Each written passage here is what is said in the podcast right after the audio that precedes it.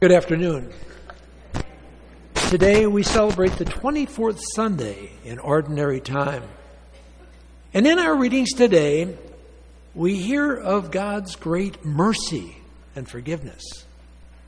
In our first reading from Exodus, we hear how the people of Israel, they had these stiff necks.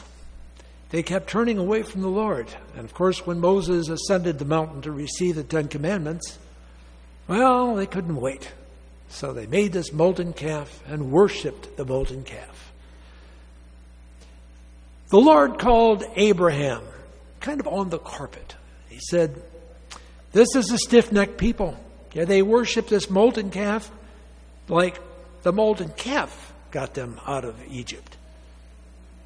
How can this be?" And he was going to do away with the people. And Abraham stepped up to the plate and said, "Oh, no, Lord. No, you can't do this. I mean, we had our servants Abraham and Isaac and Israel, and you promised that they would have descendants as numerous as the stars of the sky and that all this land would be given to them." Now the Lord reconsidered. And he showed mercy to the people of Israel. And after I've read that parable, I thought to myself, was he really going to destroy the people of Israel?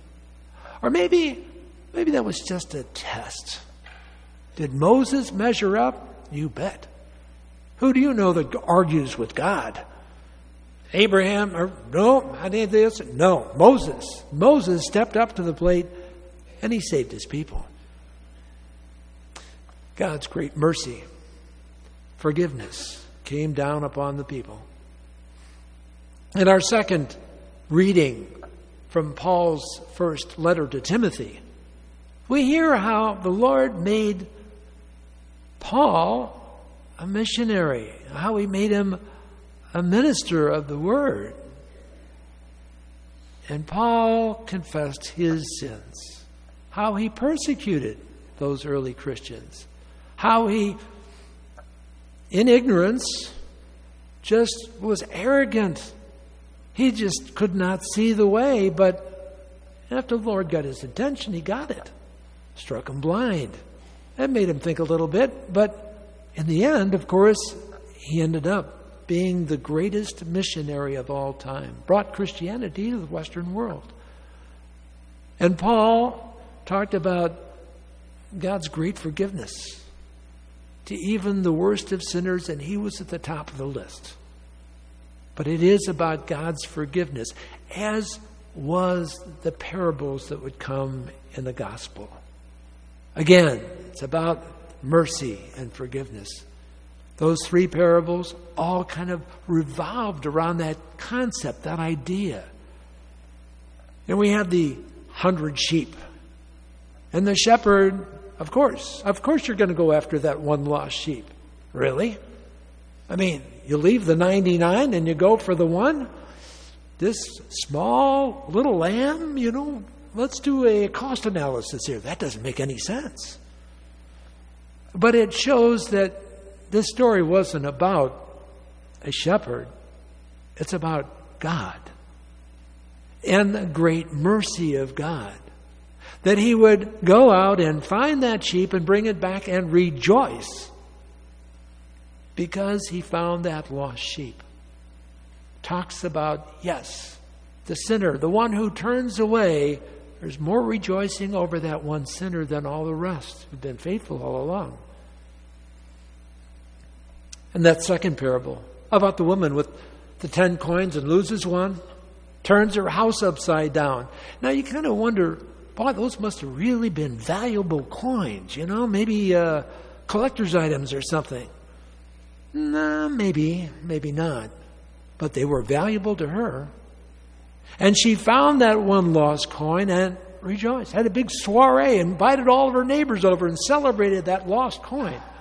And they're all happy to drink their wine and celebrate, but over a lost coin? Really? But again, it's not about the lost coin. It's about you and I when we turn away from the Lord and are brought back. There's rejoicing in heaven. And then, of course, the prodigal son. You got to love the prodigal son. Here he is, the youngest son, goes up to his father and says, you know, I'd like to have half your estate. Normally we would wait until you die, but I thought I'd cash out a little early. Ooh, really? But here's the father saying, well, sure, of course we'll do that. What father would do that? Our heavenly Father, maybe, I don't know. But he takes all that wealth and lives a life of dissolution and loses all of his money.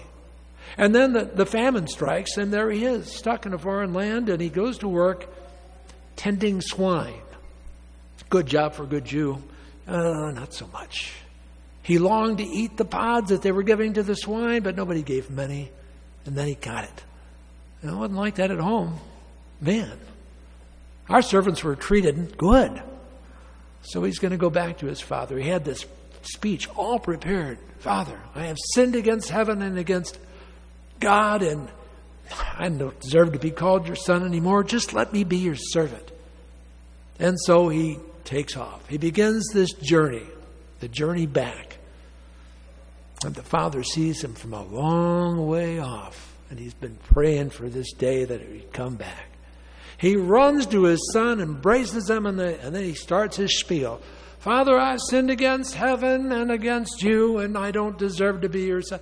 With that, he said, put a robe on him, sandals on his feet, and a ring on his finger. Let's go celebrate. And so it was. Now, again, the great forgiveness, the image of God. And there he is, welcoming him back, even after all, spending half of his estate. It's all gone, but he comes back anyway because he loves his son. But that's only part of the story. I think the other part of the story is about the older brother, who hears the music, hears the dancing, finds out that his brother returned after blowing all that money. What's up with that? He was furious at his father for welcoming him back. What? The father comes out and begins to plead with the son. Come in. Don't you understand? Your brother was dead and has come to life again.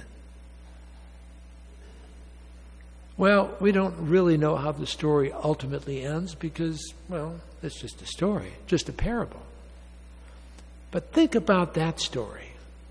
That's the story of the son who would show no mercy. The brother sinned, and he would not forgive him, would not welcome him back, would not be there. And I know there are many families that have such a situation. Might be a son or daughter, a father or mother, a niece or nephew, someone in their family who has committed some terrible sin. It's just embarrassing to even talk about it. What could they do? And you think about it. God can forgive. He doesn't care what you did.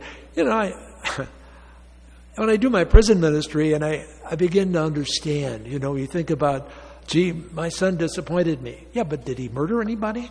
Well, no. Well, hey, he's way out of the game. It's about that forgiveness. It's about understanding that we, as family, have to forgive our own. Have to understand that we are called to be merciful. We are called to be like God in forgiving.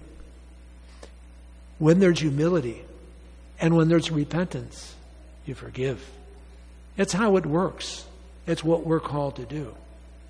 Today, as we come to the altar to receive the body and blood of Christ, we ask for the strength and the grace, the wisdom and the love to be forgiving as our Heavenly Father is forgiving.